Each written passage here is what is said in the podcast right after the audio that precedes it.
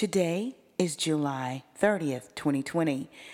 We are still in lockdown, at least some of us are, because of this pandemic, and we find ourselves in the midst of the largest upheaval in race relations for some time. And on the bright side, we find ourselves in the largest civil rights movement of our time and in world history. And as we talk about how Black Lives Matter and anti-racism, how to attack it, my book is launching. I spend a lot of time talking about the connection between Black lives and Black livelihoods. My book couldn't come out at a better time. It's called No Thanks, Seven Ways to Say I'll Just Include Myself, a guide to rockstar leadership for women of color in the workplace. You can pre-order your download for Kindle right now by going to my website, L michelle smith dot com, and click on the big pop-up that pops up. The paperback and the download will be released on August tenth. I'll put the print version on pre-order next week, so look for that. And then also look for the audiobook voiced by yours truly in the fall. We're also planning some exciting author events for you to attend virtually, so stay tuned for that. And you know what? If you are not a woman of color, don't feel like you're left out. I believe there's something in there for you as well, whether you're a corporate leader that wants to work as an ally or someone who just wants to understand, or if you are someone who has felt left out at any point in time. I encourage you to get your hands on the book. But I also want to talk about something that's inside the book that was highlighted in this upcoming Throwback Thursday, which was episode forty-four with Natasha Bowman, the Workplace Doctor. She is a speaker and author and also a diversity, equity, and inclusion advocate. Ladies, how many times have you started to build your personal brand outside of the office, inside of the office, and at some point, someone gets uncomfortable because you're shining too brightly? Not because you're out there doing something for yourself necessarily. It may be on behalf of that very company. In other respects, you may be doing something completely unrelated to your work, but they're still in your Kool-Aid and they're still saying, what's she doing? Why is she doing it? It's just too much. I explain why these things happen in my book, but I want you to hear from Natasha first, and you can hear her story. And she's struggled and overcome so much. And at some point, she was one of the statistics that you hear about when women of color just leave corporate and go out on their own because they're sick of the B S. One thing I love about my coaching practice is listening to my clients and hearing the trends over and over and over again. You know, it's one thing to see in black and white in the research that women of color have it differently than men in the workplace, but it's also something to hear it firsthand over and over again and know that it's just not you. Natasha is one of the most credible experts in H R and workplace matters. Ladies and gentlemen, without further ado, Miss Natasha Bowman. She's the Workplace Doctor. Hey y'all, this is Culture Soup, where tech, culture, and business collide. It's a podcast that spoons up everything hot from social media. I'm your host, L. Michelle Smith, and each episode we bring you some of the most notable and not yet notable thought leaders in tech, business, and culture.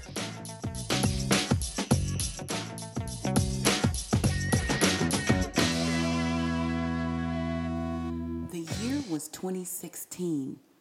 I've been on LinkedIn since two thousand seven. That's a long time.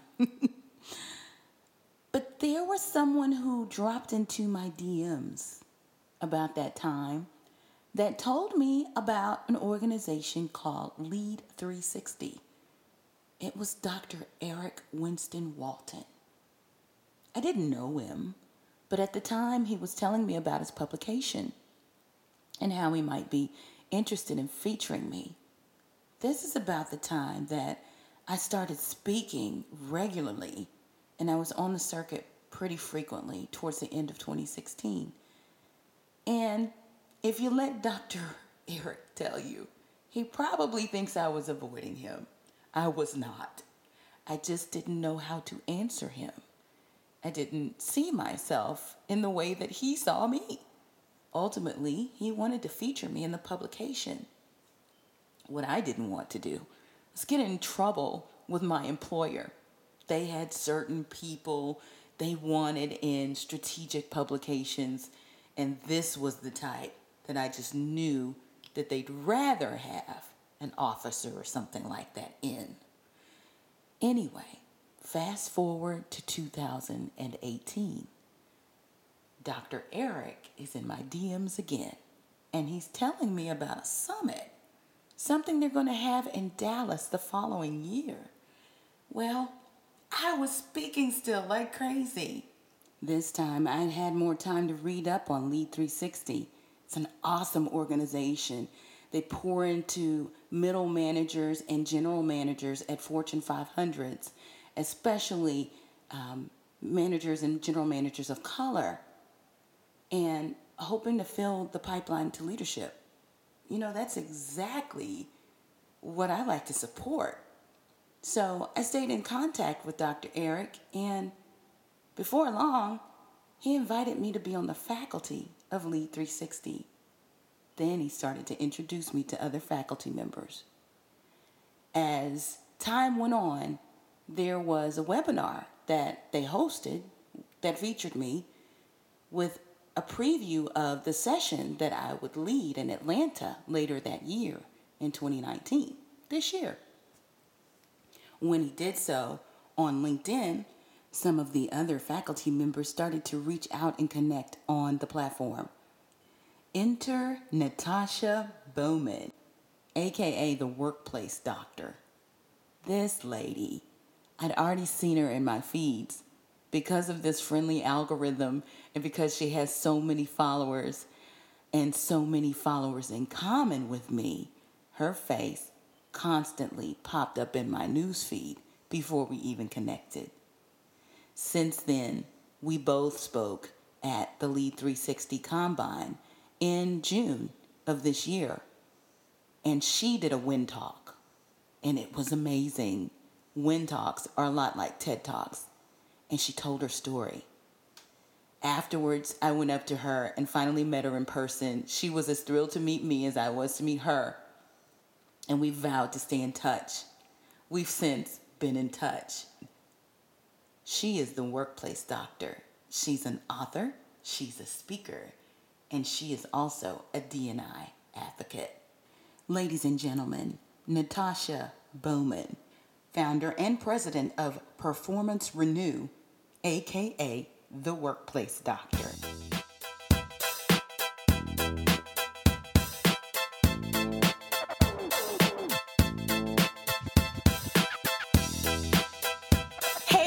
I'm so excited that I have Natasha Bowman on the line with me, otherwise known as the Workplace Doctor. This lady is a heavy, let me tell you. Sometimes she's an interim chief people officer at some of these workplaces you go to, big corporations, when they're in between trying to find the top H R person. But she's also into leadership development and career development for people in the workplace trying to navigate their way from, let's say, you know, a mid-manager job to maybe the C-suite. Hey, Natasha. Yes, yes. Hi, everyone. Thank you for having me. Absolutely. And, you know, I talked a little bit about this in the monologue ahead of us, but we met as a result of Lead three sixty. We're both faculty members. Yes, we are. Yes. I love Lead three sixty and getting the opportunity to meet so many people that, you know, I've been talking to and having online relationships with the connections. So I was so excited to finally meet you in person. Absolutely. And you did one of the uh, WIN Talks, which yes. is um, uh-huh. three sixty's um, spin on TED Talks. And we mm-hmm. got to hear your story, and it was fascinating. Oh, thank you. Thank you so much. Yeah, well, we'll get a little deeper into your story in a minute. But first, what do you say we have a culture soup moment? All right. Awesome, Natasha. Okay, so I'm looking through the threads, and as always, career never disappears as a topic mm-hmm. in the threads. And, of course, the hotbed for this is LinkedIn. Wouldn't you agree? Yep. Whether you're a recruiter looking for someone, or if you're, you know, someone in the workplace who is either trying to position themselves for mm-hmm. you know, leadership positions inside your company, or maybe even yes. the next thing outside of your company. Mm-hmm. It's like it's nonstop. LinkedIn is like the new hot place online, don't you think? It is. It is. I mean, it's how it's- I met you. Yeah, it's the it's the up and coming social media platform. But here's the thing, I always knew that. I yes. was one of the first users on LinkedIn. I think I joined in two thousand eight, two thousand nine, um, and just really have used it to its optimal ability, which you're seeing people use it for now. Um, so while I was on LinkedIn, um, you know, I connected with my peers, my fellow H R professionals, business leaders, and then really just started sharing content, you know, putting what they call thought leadership out there, mm-hmm. writing posts and articles. And through that, I was able to grow my company through LinkedIn and LinkedIn alone before I even knew that's what I wanted wow, to do. That's awesome. I was just, you know, full-time employed um, and just throwing things out there, and it happened organically. Right. And through that platform, I've been able to grow this successful consulting firm with no marketing, no emails, no anything, just people coming to me because for the past decade, I have been utilizing the platform just to show my subject matter expertise. So when you talk about culture, that's the new culture. Yes, you know, a is. professional is using LinkedIn, like you said, whether you are trying to navigate your way up your career ladder within your current organization, other organizations, or if you're looking to transition out of organizations into entrepreneurship. If you're not on LinkedIn today, you need to get on there yes. now and start, you know, positioning yourself as your subject matter expert in your respective industry. I, I can really relate to that. That's really awesome, too. I was one of the first users as well. And this is okay. long before they had updates, you know, how we can actually mm-hmm. post updates now and kind of mm-hmm. stay in the faces of the people that we're trying to yes. connect with.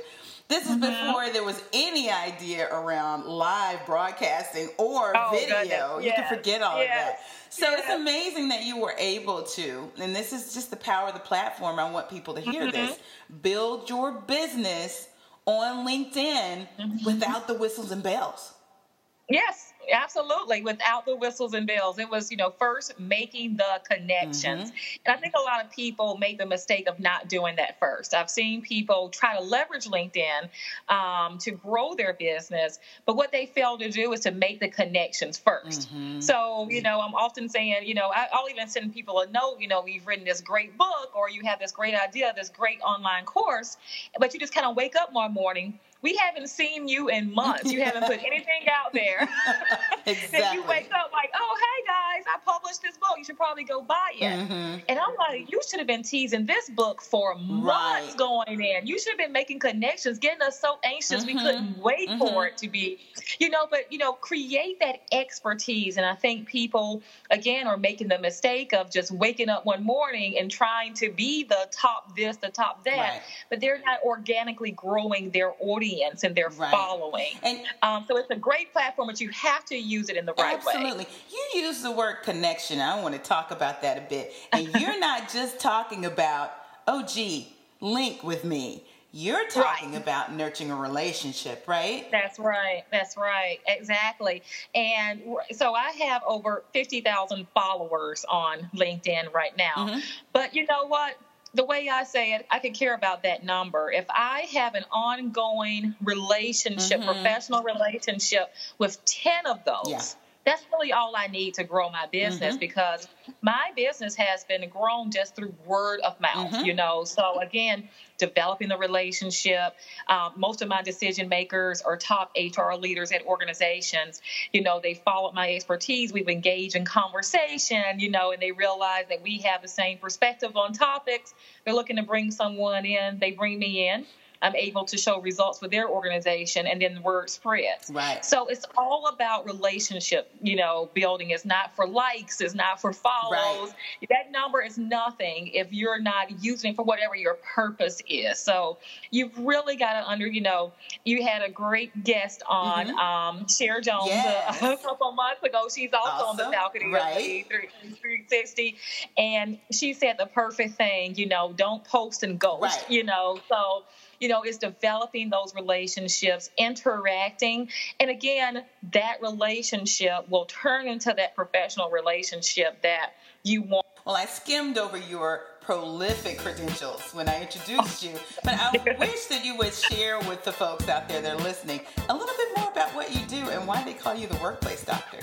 Okay. Well, um, just a little bit of background. My ongoing joke is that I'm from L A, and I love the, the looks that I get from that, which is Lower Alabama. Um, I love it. Born and raised, and um, I went to law school at the University of Arkansas, and while I was there, I worked for Walmart Stores Incorporated. They're um, headquartered there, and it was at a time when Walmart was going through some tumultuous mm-hmm. employment practices. They had class action suits and things like that, and I was able to transition from the legal side to the H R side and work on a team that really transformed Walmart's culture, where you really don't hear their name a whole lot when it comes to bad employment mm-hmm. practices. We looked at the pay policies, the culture, things like that.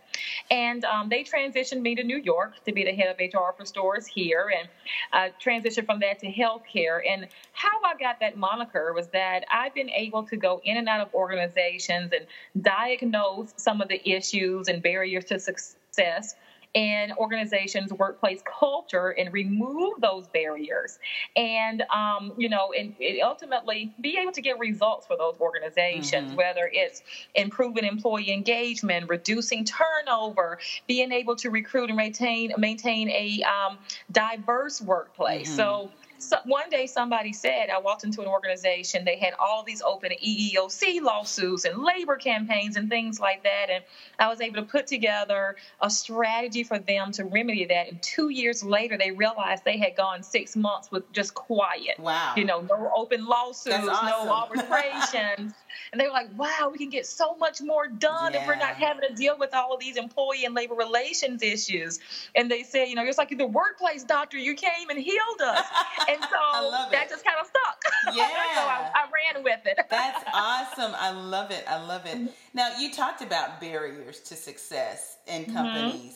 Um, employee engagement or lack thereof can be one. Mm-hmm. Um, mm-hmm. You even talked about diversity inclusion issues. Are there others? Um, yeah, so, you know, it's, you know, you, you have to, what I like to go through when I go to an organization is to really look at the employee life cycle mm-hmm. from the moment they enter the organization to the moment that they leave, and understand where were their areas of vulnerability where people may be, um, you know, that are barriers for them to be able to have promotion and access mm-hmm. to opportunity. And oftentimes we often focus on, you know, recruitment, you know, especially when it comes to diversity. Let's, let's recruit this diverse workforce. But we tend to ignore some of the challenges and barriers that underrepresented groups experience once they're through the door. Right. So what I like to do is go through, look at the benefits, look at who's being promoted. Is there a group of people leaving faster than other groups? Um, go Going through and looking at each touch point within that life cycle and diagnosing and understand where there could be opportunities mm-hmm. um, to do a transformation there. So, I mean, the list goes on and on of what those opportunities could be, and it varies by organization, it varies by industry. Um, but I think a lot of times we focus too much on just the recruitment part mm-hmm. and not really the experience once you've been recruited to the organization. Right. So you spend a lot of time looking at that pipeline. Yeah. Do you see mm-hmm. any trends when it comes to women um, mm-hmm. at certain points in our careers where we just kind of fall off. You know, I came from yes. a Fortune ten, and mm-hmm. I mean, who was just phenomenal in diversity and mm-hmm. inclusion, but still was struggling with this one thing.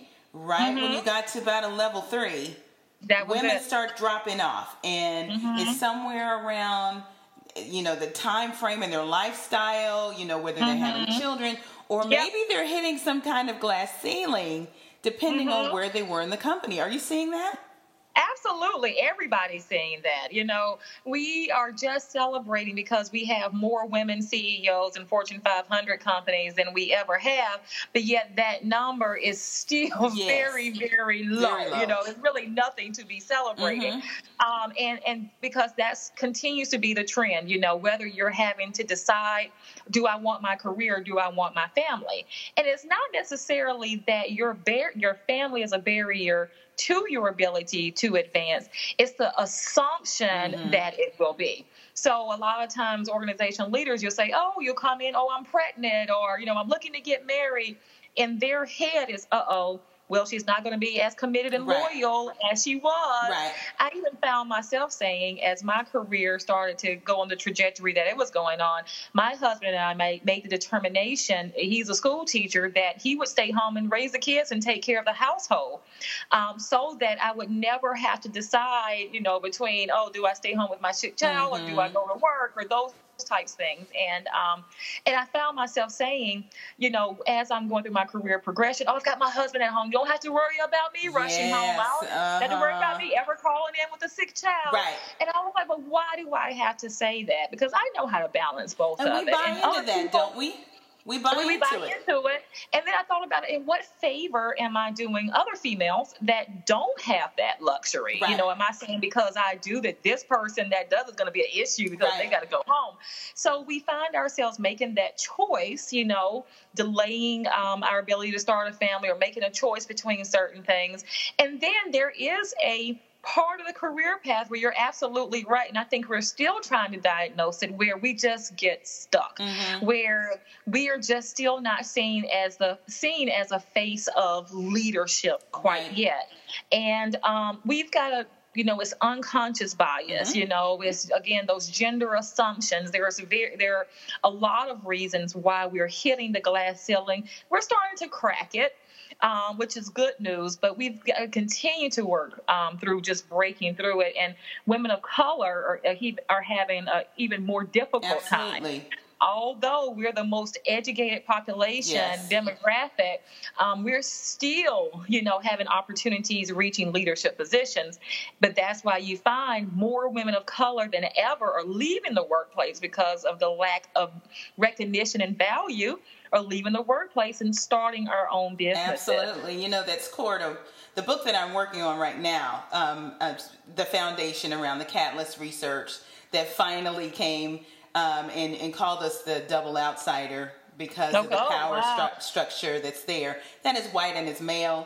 But then also um, the Women in the Workplace study from um, the Lean In organization in McKinsey that mm-hmm. came out a couple years before and had a couple follow-ups um, up until about twenty seventeen that pointed to, for the first time, microaggressions and unconscious biases mm-hmm. as one of those things that hold women of color back.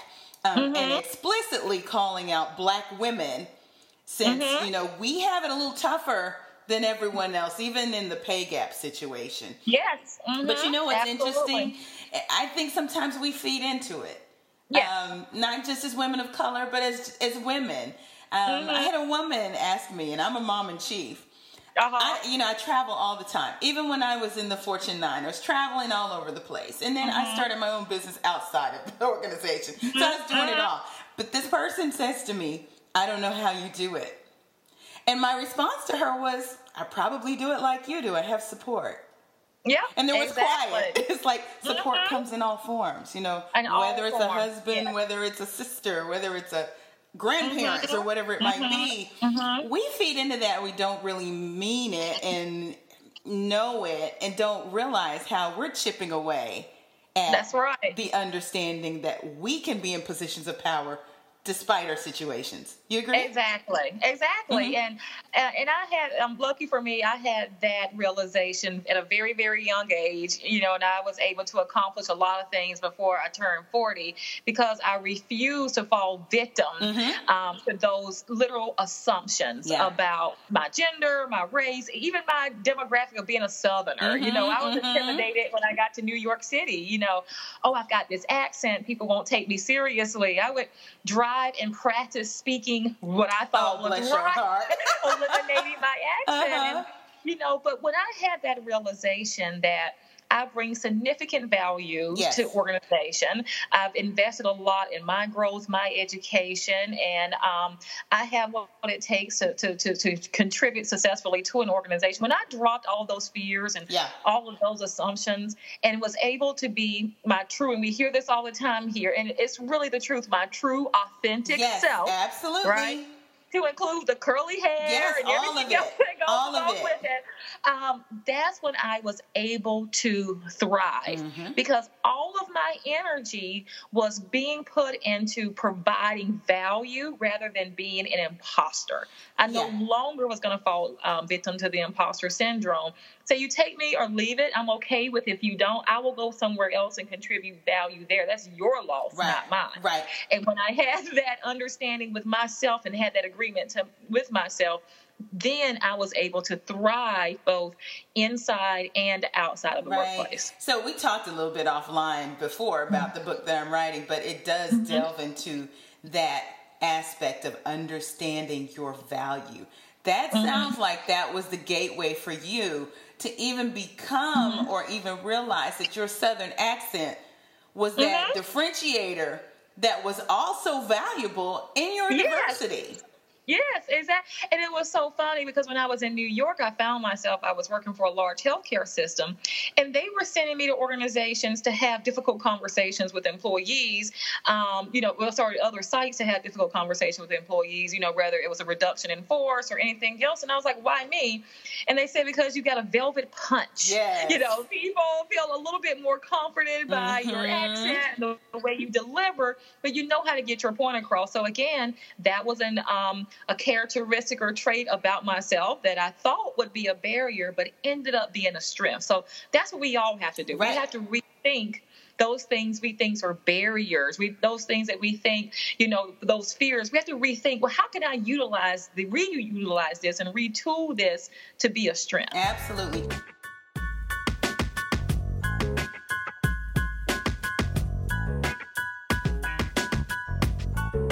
I spoke at the Dallas Mavericks um, headquarters on last Wednesday, a part of a speaker series. Yeah.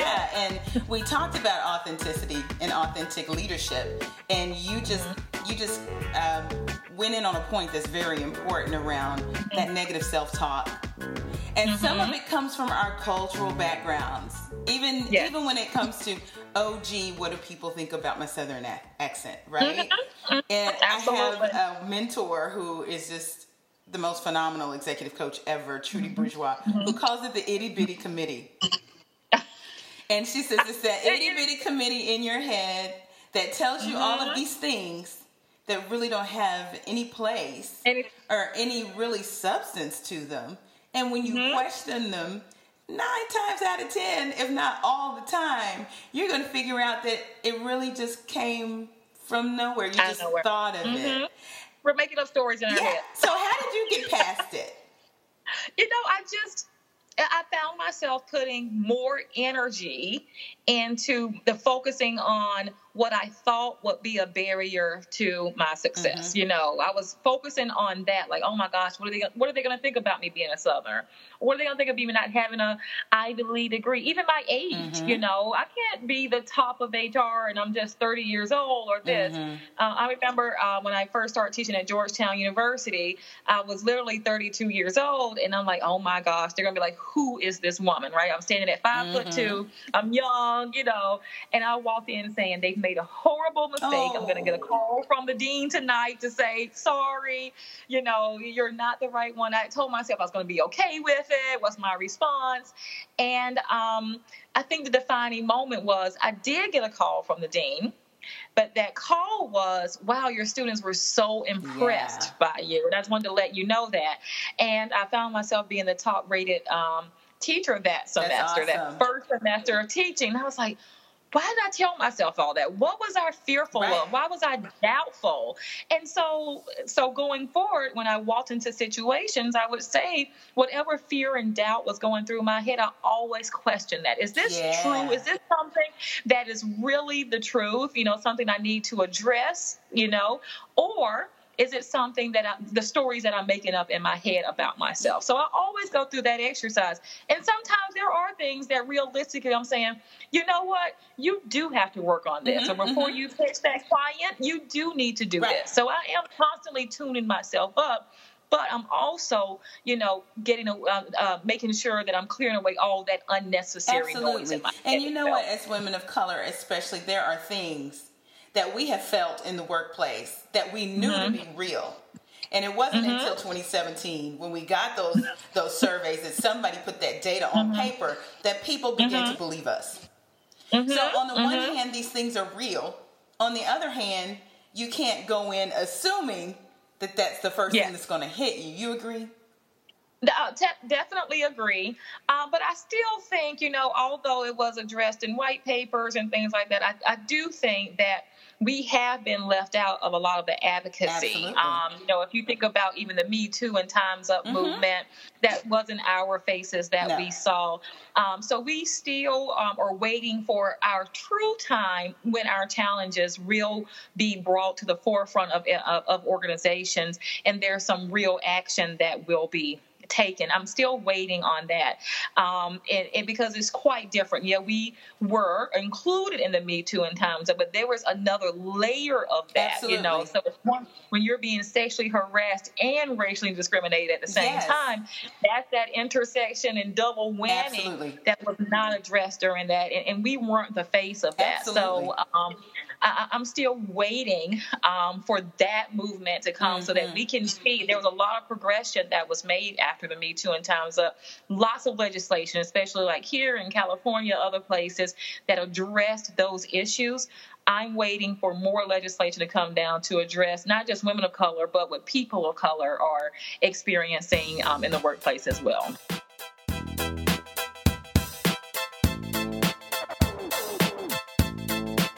Natasha, you stood on that stage in Atlanta, Georgia, and did your WIN talk, and everyone was just in, in, engrossed in what you were saying. You told a very compelling story, and, you know, I tell people all the time, your power and your value is in your story, mm-hmm. and there are keys mm-hmm. to your future in your yes. story. So tell us something yes. about Natasha. Um, you have oh, an amazing I told a lot story. Of stories that- But as a little girl, you overcame some struggles. I did. I, as a child, and I think this helped with my resiliency as an adult. Um, I was born with um, a heart disease um, and struggled with that for the first decade of my life, and um, was told at uh, eleven years old that I had six months mm. to live. And um, and that was after, you know, you have a motherly intuition. My mother knew that my heart condition was contributing to my illness, but my pediatric cardiologist um, didn't believe her. You know, she forcefully made her way to the doctor's office, and that's when it was determined I had six months to live. And I always wondered what would have happened if my mother just believed what they mm-hmm. said. You know, didn't bring me, and I, I would not be here. So I think that experience could, you know, kind of attributes to my way of thinking now, because it's kind of the what wow. if. What if I don't speak up? What if I don't take the leap and do something bold and dynamic that's never been done before? You never know what, what will right. happen. So I think experiencing that as a youth and as a child, and that really didn't resonate till later in my life, that impact it had on my life, it, it's really shaped who I um, am now. And, you know, that wasn't the first challenge I would face in my life. Um, you know, again, I've, I've um, faced a lot of the challenges that many face, again, in the workplace, from racial discrimination, gender discrimination um, as well. Um, you know, I went to law school as a single mother, you know, so that was a challenge, yeah. you know, and um, even the transition from working full time to um, into entrepreneurship was um, a challenge as well. I didn't have a supportive mm-hmm. boss, you know, that supported me as I was writing my first book and out there on a book tour, you know, so there, you know, there's a lot of power in storytelling. Even when I'm on LinkedIn, I try to tell my personal stories and be as transparent as I can possibly mm-hmm. be to say, when you see me, you may think, oh, yeah, she's got together. She's done this. She's done that. No, there were a lot of disappointments right. um, in the background of all of that. And I try to inspire people by telling my story of all of my disappointments, all of my challenges that I faced along the way to say, you can do it, too. What you're going through now may seem like it's your um, defining moment, but it's not. You're going to make it through this, and you're going to look back at that. You're not going to regret that you, you know, went through it, because it's going to make you stronger, as it has for me. Absolutely. You know, so those denials, those rejection letters, you know, terminations, all of those are just part of your story, but you get to write what the ending of that story Absolutely. Is. Don't let anyone else write it for Absolutely. You. Absolutely. And those stories and those outcomes help you to silence mm-hmm. that committee, won't it?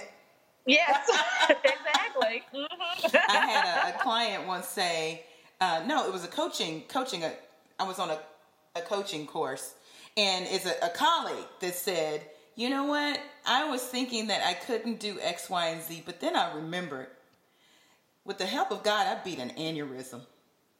Mm. And, you know, everybody on the call was like, and you That's know right. what? You can beat this too. You know? That's right. Yeah. yeah it really puts things That's in perspective. Like- Mm-hmm. Absolutely. Mm-hmm. Nothing like facing death. That was right. definitely put a lot in perspective.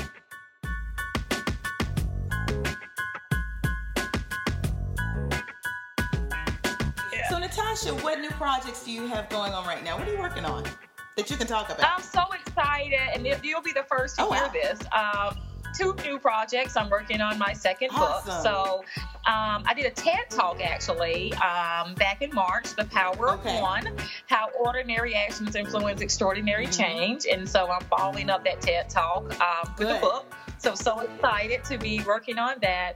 And um, what I'm really, really excited about is that I'm planning a conference for next year to be kicked off here in New York City at Lincoln Center in March.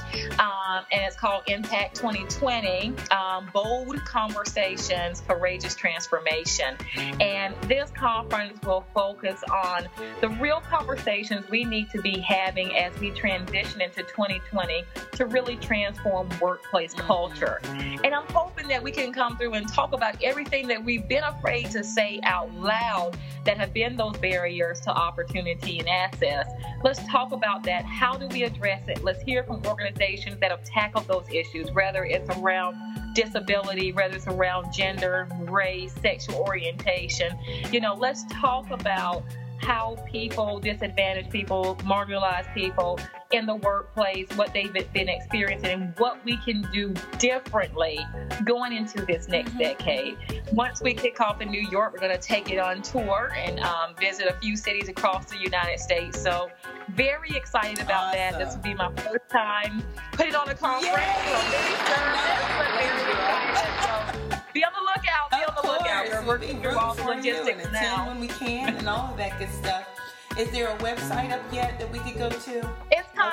Okay. It's coming. I wish I had it ready, but it's, it's coming. We're just finalizing um, all the details with the location, venue, and all of that. So. Well, Natasha, you've come yeah. a long way from just transitioning from corporate to entrepreneurship. And I do want you to tell that story about, you okay. know, working full-time and trying to build yeah, your brand yeah. at the same time. You know, mm-hmm. um, I call myself an extrapreneur, and for a, a while I was doing that when I was at A T and T.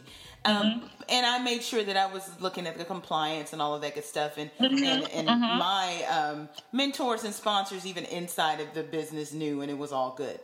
But yep. there comes a point where your shine becomes a little bigger than they might have anticipated. Well, yeah. And maybe yes, it's the absolutely. Unwritten rule that comes into mm-hmm. play. So please tell your story. That's right. Yeah, so, um, and I haven't shared this story a lot. That was my first time sharing it in Atlanta. But, um, you know, I did. I realized I knew what I wanted to do. I wanted to, you know, do consulting, fill time, and entrepreneurship. But like many, it's very hard to make that mm-hmm. leap, whether it's from a financial or other fear. So I was using every single vacation day to go out and see clients and potential clients and, you know, went about two years without a real vacation day and worked hard. And my organization knew what I mm-hmm. was doing. And And um, I wrote the book, and everybody was real excited. But in at first, my boss was very much on board of what I was doing, and um, you know, very supportive. But like you said, my star started yeah. to shine a little bit too mm-hmm. bright um, for her, and um, I noticed that our working relationship started to mm-hmm. shift. You know, where she started to become nitpicky of certain things, things that were perfectly fine before, you know, weren't all of a sudden. So I left for my book tour, and um, we had a very successful book tour. Was gone for about two weeks again on my own mm-hmm. time, and. Um, When I came back, I'll put it like this, we had to come to an agreement that it just wasn't working out yeah. anymore. And um, for me to be able to balance uh, both of them. And that was fine. So I always say I'm glad that happened. You don't think that mm-hmm. in the moment, but I was glad that it happened because um, essentially I don't think I would have made the leap without mm-hmm. a nudge. And that's what that nudge was. Again, I was very fearful from, you know, you're walking away from a six-figure job. You're walking away from your benefits and everything else. I don't know if I would have completely ever walked away from that. And um, when she nudged me, I did. Mm-hmm. And um, and it was the best decision. It was the best thing that could have happened um, because I had put in yeah. all the work. I had my clients in place. I had my platform in place. I had my relationships in place. And it has just grown exponentially since then. So, you know, I always want to encourage people. Number one, I know it can be fearful to think about, you know, leaving that stability of a workplace. Um, but, you know, as they always say, if you're not making your own dreams come true, you're making someone it's else's. So true. So I choose me. I choose me. And, um, you know, but again, you know, always be building your model, whether it's upskilling yourself, whether it's, you know, going to conferences, learning, developing. Um, concurrently, I've been in that H R seat, and I have seen so many people through no fault of their own. I've had to go in and say, today is your mm-hmm. last day, right? Nothing they've done wrong. They could be star mm-hmm. employees. You never know. And those employees have no backup plan. They're like, what am right. I going to do? They're devastated because they have put one hundred percent of themselves into that organization. Right? And so I'm always like, look, go do your job. Do a great job. Be a rock star. But is that organization put one hundred percent in right. you, you know? So you never put one hundred percent in something that you don't have one hundred percent control Absolutely. Over. Absolutely. What you do have one hundred percent control over is you. So the best decision that I made, and I hope others will follow suit. And, hey, my old job funded my new job, there right? You so, you know, it, uh, you know, build that whatever you're looking to, to, to pursue. You don't have to make the leap right off, right? right? Take it step by step. Do what you can so when it's time, you're prepared, whether it's your decision, whether it's someone else's, whether it's just, you know, life circumstances, you are always prepared. It just breaks my heart when I see people undeservingly, you know, lose their jobs, lose their stability, and they have nothing yeah. else waiting. Well, you know, people know my story. I was one of thousands let go. Um, but mm-hmm. the good news is I had a, a choice to stay. Um, that good mm-hmm. performance excellence, those good relationships, yep. they always come through in a pinch when you need it. But the other thing That's that right. comes through in the pinch is your reputation and your brand outside of that organization.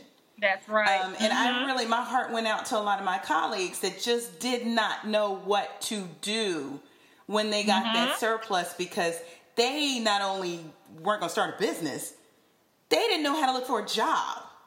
And so right. I have mentees, I have coaching clients, all of them. I tell them, I know I'm supposed to be raising yep. questions, but my questions are going to ask you, what are you uh-huh. doing to make sure that if someone makes a decision for you, that you're going to be okay?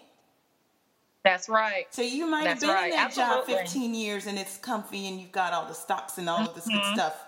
Mm-hmm. But what if?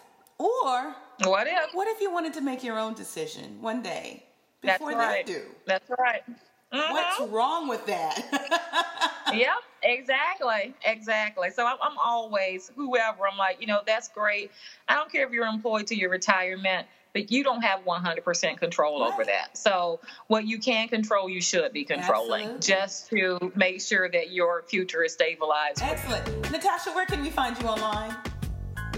Yeah, so definitely come see me over on LinkedIn. That's where I'm posting content, more, the most interactive. You can just type in my name and follow me, Natasha Bowman, J D S P H R. Um, visit my website, performance dash renew dot com. I'm on Instagram and Twitter at The Workplace Doctor. Um, and then I do, I would love for all of you to head on over to YouTube and watch my TED Talk so you can hear more about my journey and how my journey shaped what I'm doing now. So you can just um, put in YouTube, The Power of One, Natasha Bowman. Excellent. Natasha, I am proud to call you my friend and fellow faculty yeah. member at Lead three sixty, and I'm even more proud to call you my sister. Oh, thank you so much. Likewise. And like I said, it was so exciting to finally meet you in yeah. person. And now that we've met, there's no That's stopping right. us now. Y'all watch out. Combined forces right. here. I really appreciate you, Natasha. Thanks for coming on the Culture Soup Podcast. Thank you. Right. Bye, Bye everyone. What a wonderful conversation with Natasha Bowman, the Workplace Doctor. Thank you so much. Hey, listen, that webinar that I did... The, the Culture Soup Podcast is a production of No Silos Communications, L L C. The Culture Soup Podcast is a registered trademark of No Silos Communications, L L C.